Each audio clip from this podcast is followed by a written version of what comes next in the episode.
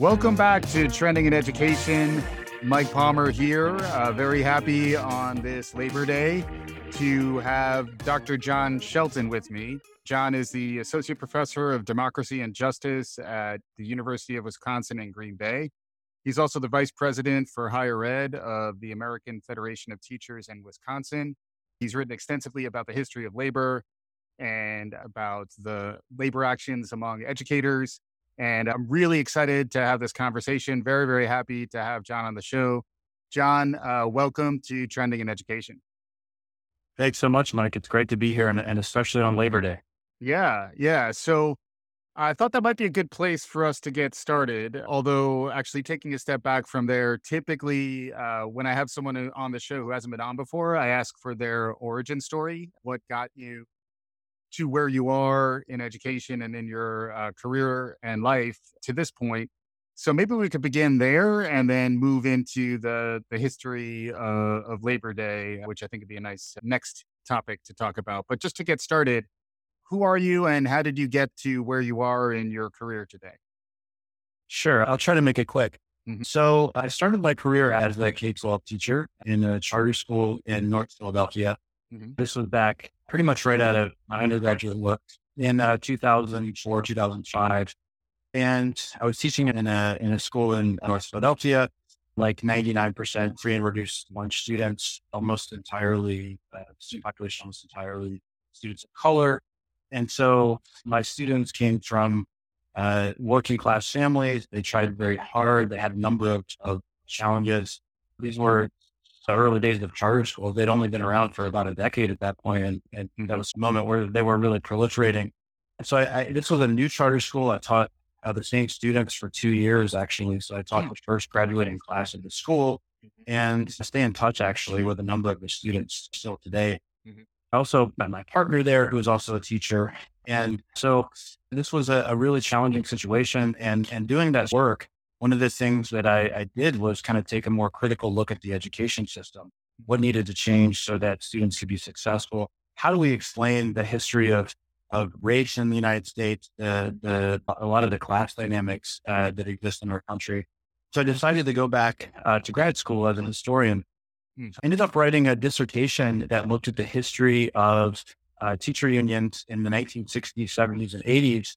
And how some of the massive conflicts that teachers and their unions were embroiled in related to urban political economy, related to race and the Black freedom struggle, related to bigger economic crises, bigger crises over labor in the decade, how all that impacted American politics. And so from there, I got a job in Wisconsin. I like to say that Scott Walker, the anti-labor governor, helped me to get a job here because after the Act 10 protests in 2011, there was an exodus of some faculty who retired, people who were close to retiring.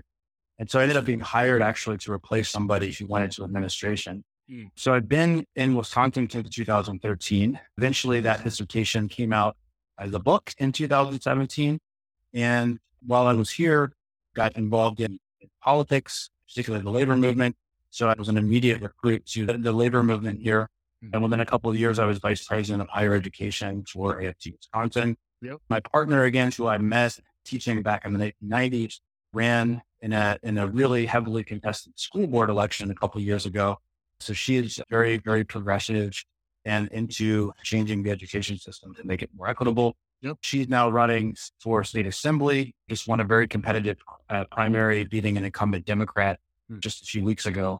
So both of us together kind of at this moment where we're really, I think, fighting hard for good schools, economic security for working people, which of course is more apparent than ever during the crisis that we're seeing, and really how to make American politics more democratic.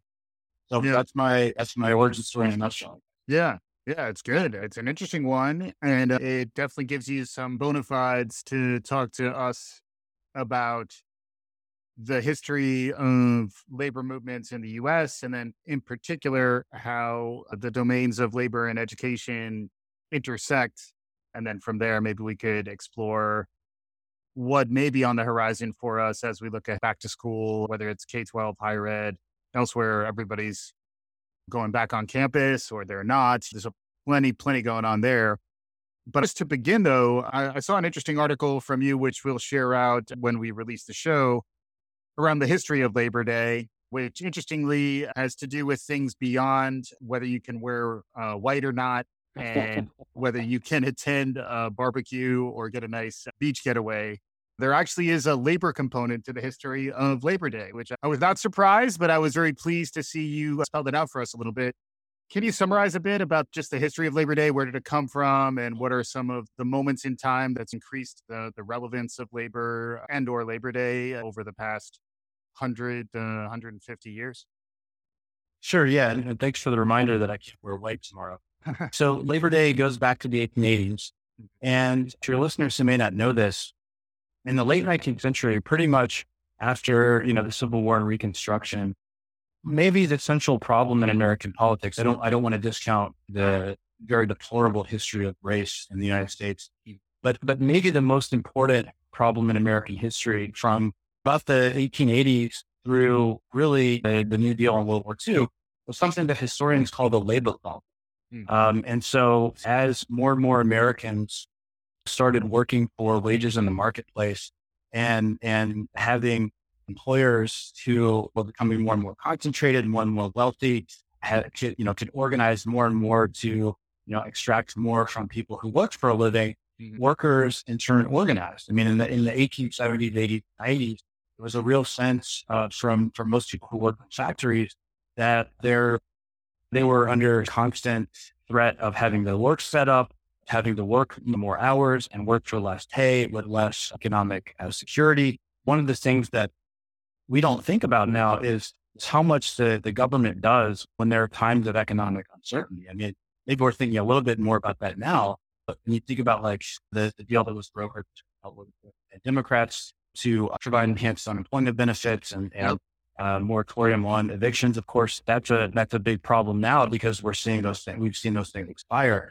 But back in the 19th century, when there were economic crises, the government basically did nothing and people just didn't get paid for a long time. So in the 1870s and 80s, you have this growing labor movement, and there are a significant number of battles. In 1877, for example, I'm actually looking at an image right now that I keep in my office of the Pittsburgh Railroad Depot being burned down by workers who were angry about the fact that after 4 years of basically depression level conditions, the railroad company they worked for at the Baltimore and Ohio Railroad, your listeners probably know the B&O Railroad from Monopoly. Yeah, exactly. The Baltimore and Ohio Railroad got people's wages, and it started in West Virginia and spread all over the East Coast, and angry railroad workers like literally burned down parts of the city. So that was the kind of context. And this happened quite often, and there were huge conflagrations every 2 years. So 1882, when workers organized, it was actually the first Labor Day parade was in New York City. It was an attempt to really command public space, right? Because in the 19th century, you don't have the same kind of mass media that you have now, and people are very rooted locally. So the Labor Day parade in 1882 and that September was an attempt to basically say to the city, most of your city are working people, right? And we're organized. We're going to, take back some of the power of this. So it took another 10 years for the federal government to make it a national holiday. And there's some controversy over that because there was also, some of your listeners might be aware of May Day, which happens on May 1st. That was related to really a very radical labor uprising in 1886. May Day is celebrated all over Europe, but not celebrated in the United States, even though May Day was initiated in the United States. There was a struggle centered in New York, Chicago, Milwaukee, and other places for an 8-hour workday, which is something we all take for granted. Right. So to a certain extent, the fact that we don't celebrate May Day is in part related to the fact that some of the more radical traditions in the United States didn't quite rise to the level of popular consciousness, or it was actively suppressed. And so Labor Day is really, I don't want to say that it wasn't representative of workers organizing, because it definitely was. And sometimes I hear people on the left say, oh, Labor Day is just this way to co-opt these more radical traditions. I don't think that's the case, but it certainly was a slightly more conservative way of celebrating labor than, say, May Day was. Just real quick on that too. It is important, I imagine, then to harken back to the actual history of Labor Day, like we're doing right now, in essence, to remind people, even if it is a more conservative observance of recognizing labor in the U.S., it still is nonetheless a recognition of labor, particularly if we remember the history, we call attention to it, and we try and reflect on how that history may inform us in this day and age. And there's probably plenty for us to chew on that front. So I'd love to hear more of the history, but any ways in which we can start tying it to some of the stuff that's happening in this day and age is definitely an area that I think folks will be really interested in. Sure. There have been some, really big moments for Labor Day. Your listeners some of them don't remember this, but after the labor movement kind of became pretty firmly entrenched as the mainstream of American politics in the 40s, 50s, and 60s following the New Deal, Labor Day celebrations were, I'm thinking about this because it's the presidential election year, were also the initiation point of like the general election, particularly for Democratic candidates, right? It was when unions started to say, to start mobilizing for their candidate. So it has that history. There are other moments when Ronald Reagan was elected in 1980, a lot of unions saw this as being something that was slapped in the face of workers, particularly because Reagan had a history of being very anti-union. Although it's interesting because Reagan is actually the only president of the U.S. who's never president of a labor union. But in his first year in office, Reagan, of course, fires the air traffic controllers who were on strike. A union that had actually endorsed him, one of the few unions that had endorsed him, made up a number of military veterans. Right. So there was a sense that labor needed to kind of vitalize itself. And so there was Labor Day 1981, the unions turned this into something called Solidarity Day. And it was actually one of the biggest demonstrations in American history in Washington, D.C. There were like 250,000. There were like 250,000 people there. And then and then the AFL-CIO continued to sponsor Solidarity Day every year for, at least several years going forward into the Reagan era. So there was an attempt to really kind of build on that history of the labor movement to revitalize labor. Right. And I think right now, obviously this Labor Day, this is the direction you want to go. This is freighted with so much significance because kids are going back to school. All of a sudden, work and workers that typically a lot of Americans, and especially a lot of politicians, don't spend a lot of time thinking about essential workers who work in meatpacking plants and grocery stores, nurses, and of course, teachers, many of whom are some districts are back in person under conditions that I know are very scary for some teachers, particularly those who are scared that they're risking their health. Yeah. Others, like the school where my kids go, are facing the daunting task of trying to convert in-person instruction to online instruction. And in a case where you have lots of parents who maybe are essential workers and they have to work. And so you've got very little support at home or parents who are really challenged. So I think this is a major moment. And it also happens to coincide with really a kind of growing consciousness among a lot of teacher unions, a lot of other educator unions, that it's essential to organize right now in order to protect kids, protect our public education system, and maybe even possibly democratize our education system, make it fairer, make it better, and use the leverage that teachers have to help deal with things like the concentration of wealth in this country and the lack of public services that so many kids and families need. Yeah, absolutely. And kind of building on that aspect of the history, you have been tracking over the last, say, 3 or 4 years, some more activation among educators on the labor front. There has been more teachers walking out. Can you flesh out a little bit of the more recent history of organized labor as it relates to education? Yeah, sure. So in the book that I wrote deals with the 60s, 70s, and 80s. And in that book, one of the things that I talk about is how that's really the time that a lot of teacher unions became institutionalized as mainstream players in American politics. A lot of your listeners probably don't realize that the idea of collectively bargained contracts for teachers, at least in terms of American labor history, is pretty recent. The first union to get a collectively bargained contract was the United Federation of Teachers in New York City, and that was in 1862. And so then after that, lots of other, it took struggle, it took fights, it took strikes sometimes. But, you know, then after that, the story of the 60s and 70s, there's teachers in a lot of other places organizing, getting collectively bargained contracts. Not everywhere, of course, as I'll talk about in a second. All those states that really didn't, you know, have strong labor movements and that had laws that were against public sector workers, those are typically concentrated in, you know, what we think of as red states, the Sun Belt, the South, the West. They didn't have this kind of strength that teacher unions had other places. But with that, with those developments, at least for some unions, kind of came a sense that a lot of union leaders weren't as responsive to either their members and their members' needs or to the needs of the community. And so this quintessential example of this is Chicago, where in the 90s and the aughts, the city was being remade and a lot of cases by Democrats, people like William Daley, who was mayor at the time, selling off public assets, investing in charter schools and closing down neighborhood schools.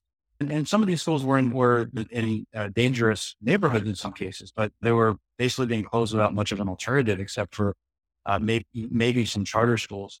And so one of the things that happened is that a group of teachers in Chicago, led by the Caucus of Rank and File Educators, won an election in 2010 to lead the CTU, the Chicago Teachers Union, with the goal of working more with the community to make demands that would make the entire city more equitable, right? I mean, Chicago, much like a lot of American cities, very, very inequitable, a growing population of wealthy people and a growing working class who either lacked access to good jobs or were kind of stuck in service jobs where minimum wages weren't going up, right? So those were the parents, disproportionately Black and brown.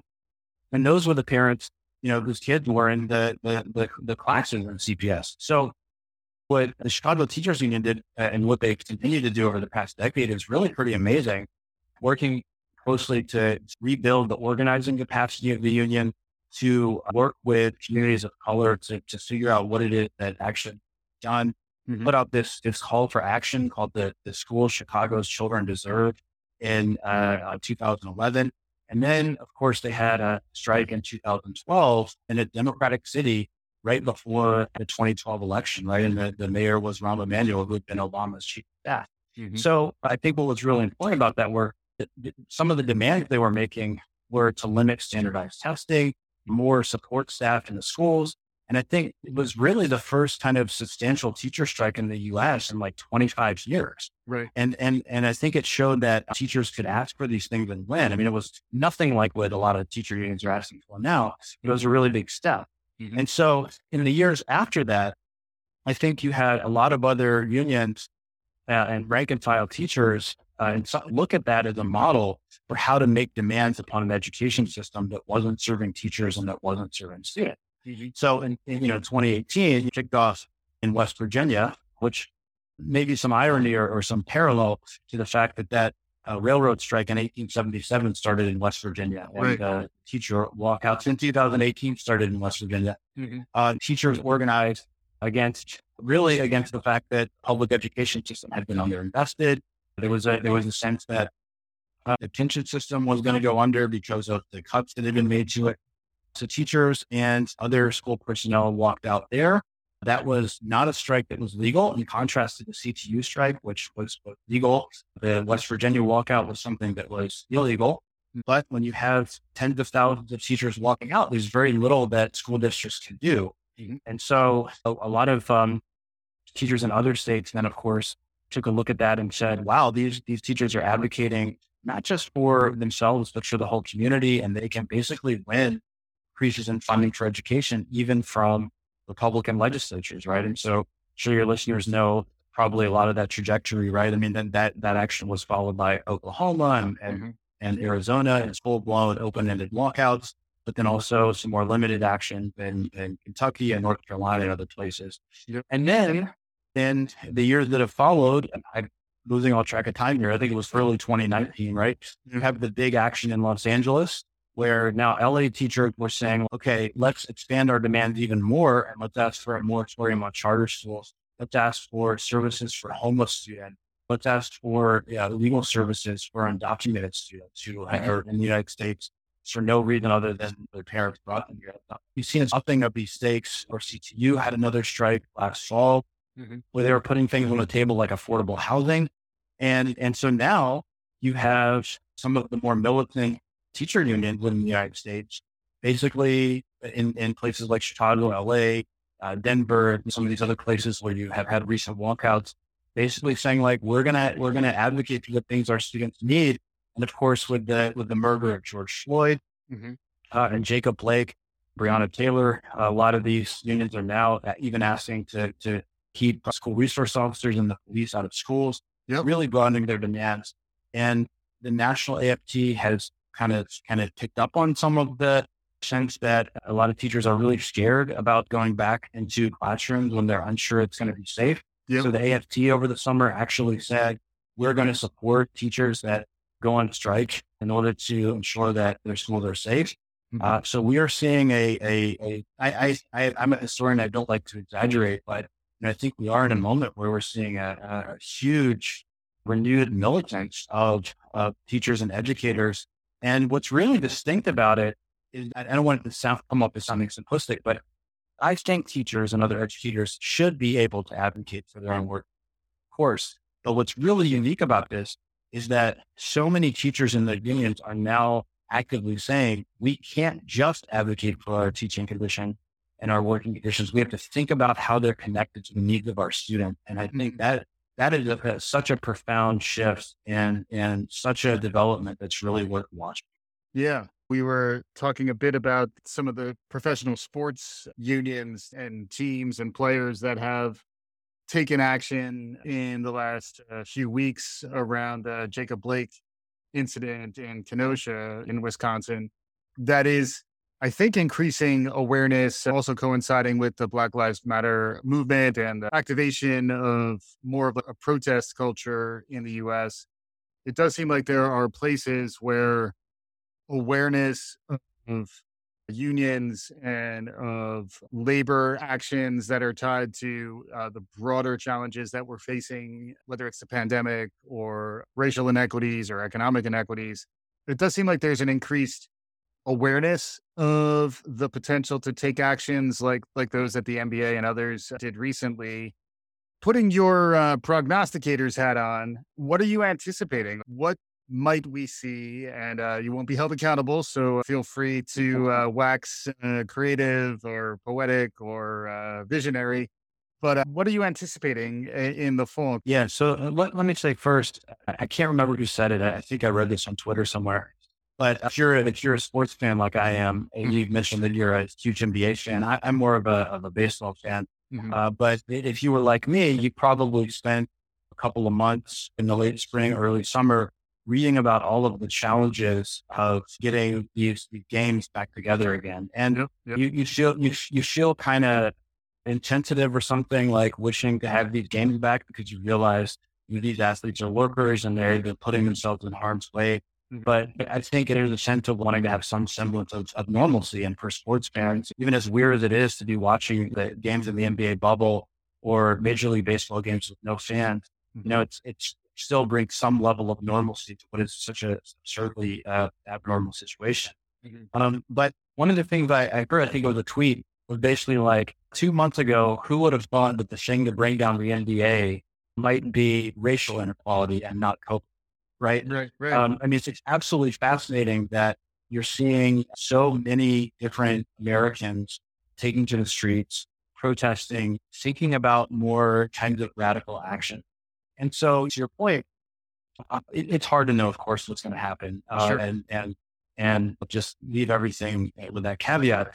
But to me, everything right now is up in the air, right? I mean, the COVID crisis, combined with the continued murder of Black people in the United States, has created this moment where it's almost like it's shown a light on all of the problems that we have. Whatever fictions Americans were able to convince themselves of a year ago about how our society worked and at whatever portion of the population was able to, actually access all the services they needed to have good lives. that's all up in the air, right? I mean, people in Wisconsin, there are still people I know who have been able to access unemployment benefits. Businesses are closing down. Right? I was just reading in the New York Times the story about the Trump program to ensure that nobody had to pay outrageous hospital bills when they were hospitalized for COVID.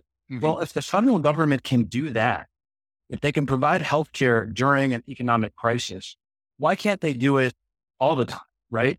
If they can forgive student loans, they can place a moratorium on student loans for now 9 months without the government collapsing. Mm-hmm. Doesn't it indicate that we could probably do that full time going forward, mm-hmm. right? So to me, it's just highlighted how much really is up in the air, and how much, if Americans are willing to organize, how much better we could make our lives. We have people talking now about taking resources from police departments and repurposing it for youth education programs, for affordable housing.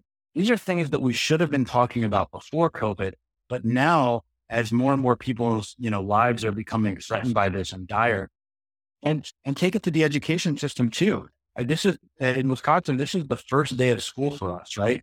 And so my partner and I we're basically figuring out, okay, these are the days you're going to literally sit home with your kids and make sure that they can interface with all this online instruction they have. Teachers are under enormous stress to do this, right? Mm-hmm. And so it really highlights how valuable the labor is of teachers, how valuable our public institutions are, and how we're fighting for they are. Yeah. So again, it's hard to know what's going to happen. I mean, I'm not one of these people as a historian. I really believe in contingency. I'm not one of these people that thinks that political things move according to a pendulum, mm-hmm. or that there are like natural ebb and flows to anything. And I think things move when people make them move, when people organize. And to me, that's the thing that has to happen is Americans who believe in these things, we have to figure out what the institutions are that are going to allow us to continue to organize and press forward. And for most of American history, or at least recent American history, labor unions have been essential in making those things happen. Mm-hmm. And so unions have to be a part of this. I mean, it's encouraging to me to see more unions calling or repurposing police resources to other things, for calling out the police murder of Black people. You mentioned that the professional sports unions. I think that's great to advocate for the needs of students. But to me, the big challenge is how do we organize a sustained and lasting political presence to really make some big demands on our society, right? Mm-hmm. To have teacher unions, for example, say, not only do we need to get back in person, I need to get back in person safely and make sure that our kids have things they need to do well in school. We also need to rethink education. I mean, we need to think about how we can do this differently and make it more child-centered. And now the public has to do it. So it's again, there's so much contingency. And I think the challenge is how do we organize, how do we build the kind of structures to take change and to take these demands and move them in very structured and meaningful ways. And I think you're seeing that with some unions, but I do think there needs to be more and there needs to be more intense work in actually organizing both within workplaces and communities. Yeah. Just maybe a note or two on higher education, because I think we've been focused mainly on K-12 in the conversation thus far, but a lot of our listeners are very passionate and focused on higher education, which also is facing some real fundamental challenges, very different from some of the challenges that are facing our K-12 or other spaces. But any perspective on that, just how to think about teachers, faculty, adjuncts, graduate assistants? There's been a decent amount of labor activity within higher ed as well. And many of the same challenges, many of the same health and safety concerns and issues around talking about topics like race and social equity and the like. Any perspective there in higher ed? Yeah, so you think about what we expect institutions of higher education to do, right? We expect them to train good citizens. We also, rightly or wrongly, expect them to be one of the primary ways for Americans to access jobs. So we expect them to have this huge public purpose. And yet, for the most part, obviously this is particularly the case of private institutions, but the public institutions, we expect them to basically function on tuition dollars, right? So the story in the U.S. over the past several decades has been disinvestment in public education. Of course, public still spends a lot of money, but they expect, that students will take out loans and pay them back over a very long period of time. Mm-hmm. And so it turns out that in moments of crisis, relying on a strictly consumer-based model puts a lot of pressure on an institution that's supposed to have a public purpose. In a lot of ways, the threats to higher education are even more dire than threats to public education, right? Because we don't expect families, of course, they indirectly pay for them through property taxes, but we don't expect them to directly pay for the services that they're getting. And so in a lot of places, there's already been attempts to use this crisis, or in some cases, successful attempts to use this crisis to shift resources away from academic programs that are not seen as immediately tied to business and business development. You've seen efforts to make the workforce at an institution much more precarious. So maybe the best example of this so far is the University of Akron, which is where my former chancellor went at UW-Green Bay that he left just last year.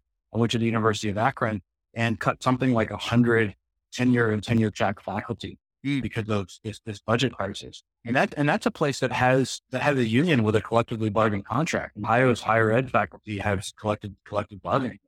Yeah. And so I know the union pushed back against it, but it wasn't something that they were able to really stop. So that's happening in a lot of different places. The equity issues that you talk about are becoming hugely manifest in institutions of higher education. In the UW system, I don't know if your listeners have heard about this at all, but we had a search for the next UW system president, and the Board of Regents did the search. They did it differently this time, where they didn't include any faculty or staff on the search committee. And so when they revealed the finalists, one finalist, after a year-long search, now obviously COVID brought some challenges, they revealed one finalist. The announcement came, I can't remember the exact day, but it was like a couple of days after the George Floyd murder. Mm-hmm. And the only finalist was a white man from Alaska. Mm-hmm. So our union, as well as unions all across the system, really organized. We raised, an enormous conversation about this. At his public interview, when he was asked about diversity issues, he said a number of pretty tone-deaf things. And he was basically, because we organized against it, he withdrew from the search process. And then the faculty union in Alaska actually continued to put pressure on him, and he actually resigned from his position there. So this, I think, really galvanized the conversation, because it would number one, you're cutting faculty and staff out of the process. And if you had any faculty and staff on the committee, we would have said, hey, putting forward one candidate the day after George Floyd was murdered, who's a white man, is a terrible idea. This is why we, at universities, we have collaborative decision-making processes. We would have told you not to do that. That would have looked really, really bad. But also the fact that our institutions of higher education are really some of the places where there's the least amount of diversity in our country, right? And it really underscored this thing. So I think right now there's a confluence of a few things happening in higher ed. Number one, first of all, this semester, a lot of my colleagues are very nervous about going back into the classroom. For those who are going into the classroom, very nervous about trying to ensure that all of their students' needs on that. This is a big issue for us at UW-Green Bay, because we do not, for the most part, have elite students. Many of them have issues with getting access to Wi-Fi. So the idea of just running your whole class by Zoom, that's not something that's going to work at our university. And I imagine lots of faculty and staffs and other places in the United States are dealing with this too. So that's number two, this immediate stuff. But then long-term, what does our university system budget look like moving forward? And there, our campus, we've fortunately been able to maintain our numbers of students. Other campuses that are facing even something like a 10% drop in enrollment is catastrophic, and it means potentially people losing their job. And so it's just not any way to organize this institution that we say fulfills this massive and important public purpose, to have it completely reliant on tuition dollars and the lens of employers. So I think one of my frustrations in higher ed is, if you're a professor listening to this, hopefully you already get this, But one of my frustrations is professors, particularly those with tenure, not realize that we're workers in the university and that we have to advocate for not only the things that we need as workers, but the things that our students need. And we have to think about the university that way. And so we need more, to put it bluntly, we need more faculty and staff in universities to think about themselves as being workers, to join unions, to become part of the movement, and basically not just save our universities, but reconstitute them to the 21st century in a way where they're actually open and inclusive and they serve the whole population. And they actually do what they're designed to do, which is to teach Americans to be citizens in a democracy and prepare them to meet all of their capabilities as people. Yeah. Yeah, that's a fantastic perspective, I think, just to perhaps start to bring us to conclusion. I do typically ask my guests just to talk about any trends that are capturing your imagination that maybe we haven't discussed so far, and they don't have to be specific to the topic of our conversation so far. And then any closing thoughts, any perspective from you just around what's emerging, what folks may want to notice or track as an emerging trend on the horizon. And then with that also, like any concluding thoughts. I will say thanks so much for your time. I really appreciate getting the broader perspective around labor history and its impact on democracy over the last 130, 150 years. But any concluding thoughts, any perspectives on stuff to keep an eye out for as we look ahead in these crazy times? Yeah, absolutely. And let me say to you, Mike, this has been an absolute pleasure. So thank you for having me on here. And if any of your listeners want to get in touch with me, maybe you can just share my contact info, but sheltonj@uwgb.edu. I'm also on Twitter at prof_Shelton. But I'm thinking about this a lot in this election year. I'm writing another book right now, and this is actually one of the big things that I'm thinking about is how public education has become, in a lot of ways, one of the essential political problems in our country. And maybe not for the reason that you might think. One of the problems I think we have, right? So just to go back to the 19th century for just a second. In the 19th century, when both education reformers, people like Horace Mann, who was an elite education reformer, but also working people, a lot of unions supported the idea of public education. And it's not for the reason that a lot of your listeners would think, which is that Americans need to get education because they need skills. It really wasn't about that. It was about educating them to be citizens in a democracy. As we get to the 20th century, for a number of reasons, that shifts. And there's a moment in time with the New Deal where there's this profound call to actually create what we might think of as social democracy, that Americans are entitled to certain things in order to have good, fulfilling lives, right? So FDR outlined this, but it's probably the best example of this. He outlined the second Bill of Rights in 1944, right? This is when he's running for election for his fourth term. And that list of rights is the right to a job, the right to housing, the right to healthcare. You eventually get to the right to an education, but it's actually the last of the rights. And what I think FDR was trying to say there is that education only makes sense if it's part of this larger series of things that Americans need to have good lives, jobs, healthcare, all of these things. And so unfortunately, over the past 40 or 50 years, we really don't have any mainstream political force in the United States making that argument. And to me, I see one of the big places where mainstream Democrats have gone wrong is by making the argument that public education can solve for all of these other things that we fail to invest in, right? I mean, right now, again, I have said this before, but everybody has the right to healthcare. We should be thinking about how everybody can actually have healthcare in this country. We should be figuring out how every American can have access to a good job. And, you know, I'm just thinking about this election, and education really hasn't come up that much in this presidential election. Yeah. Of course, I'm trying to think what I've really heard Joe Biden say about it. And full disclosure here, I'm going to vote for Biden, even though I don't think he successfully made this argument. But I hear him talk about economic livelihoods. I hear him say things like, we're going to teach all those miners, and we keep coming back to West Virginia. We're going to teach all those miners who have lost their jobs because coal mining is gone. We're going to teach them how to code.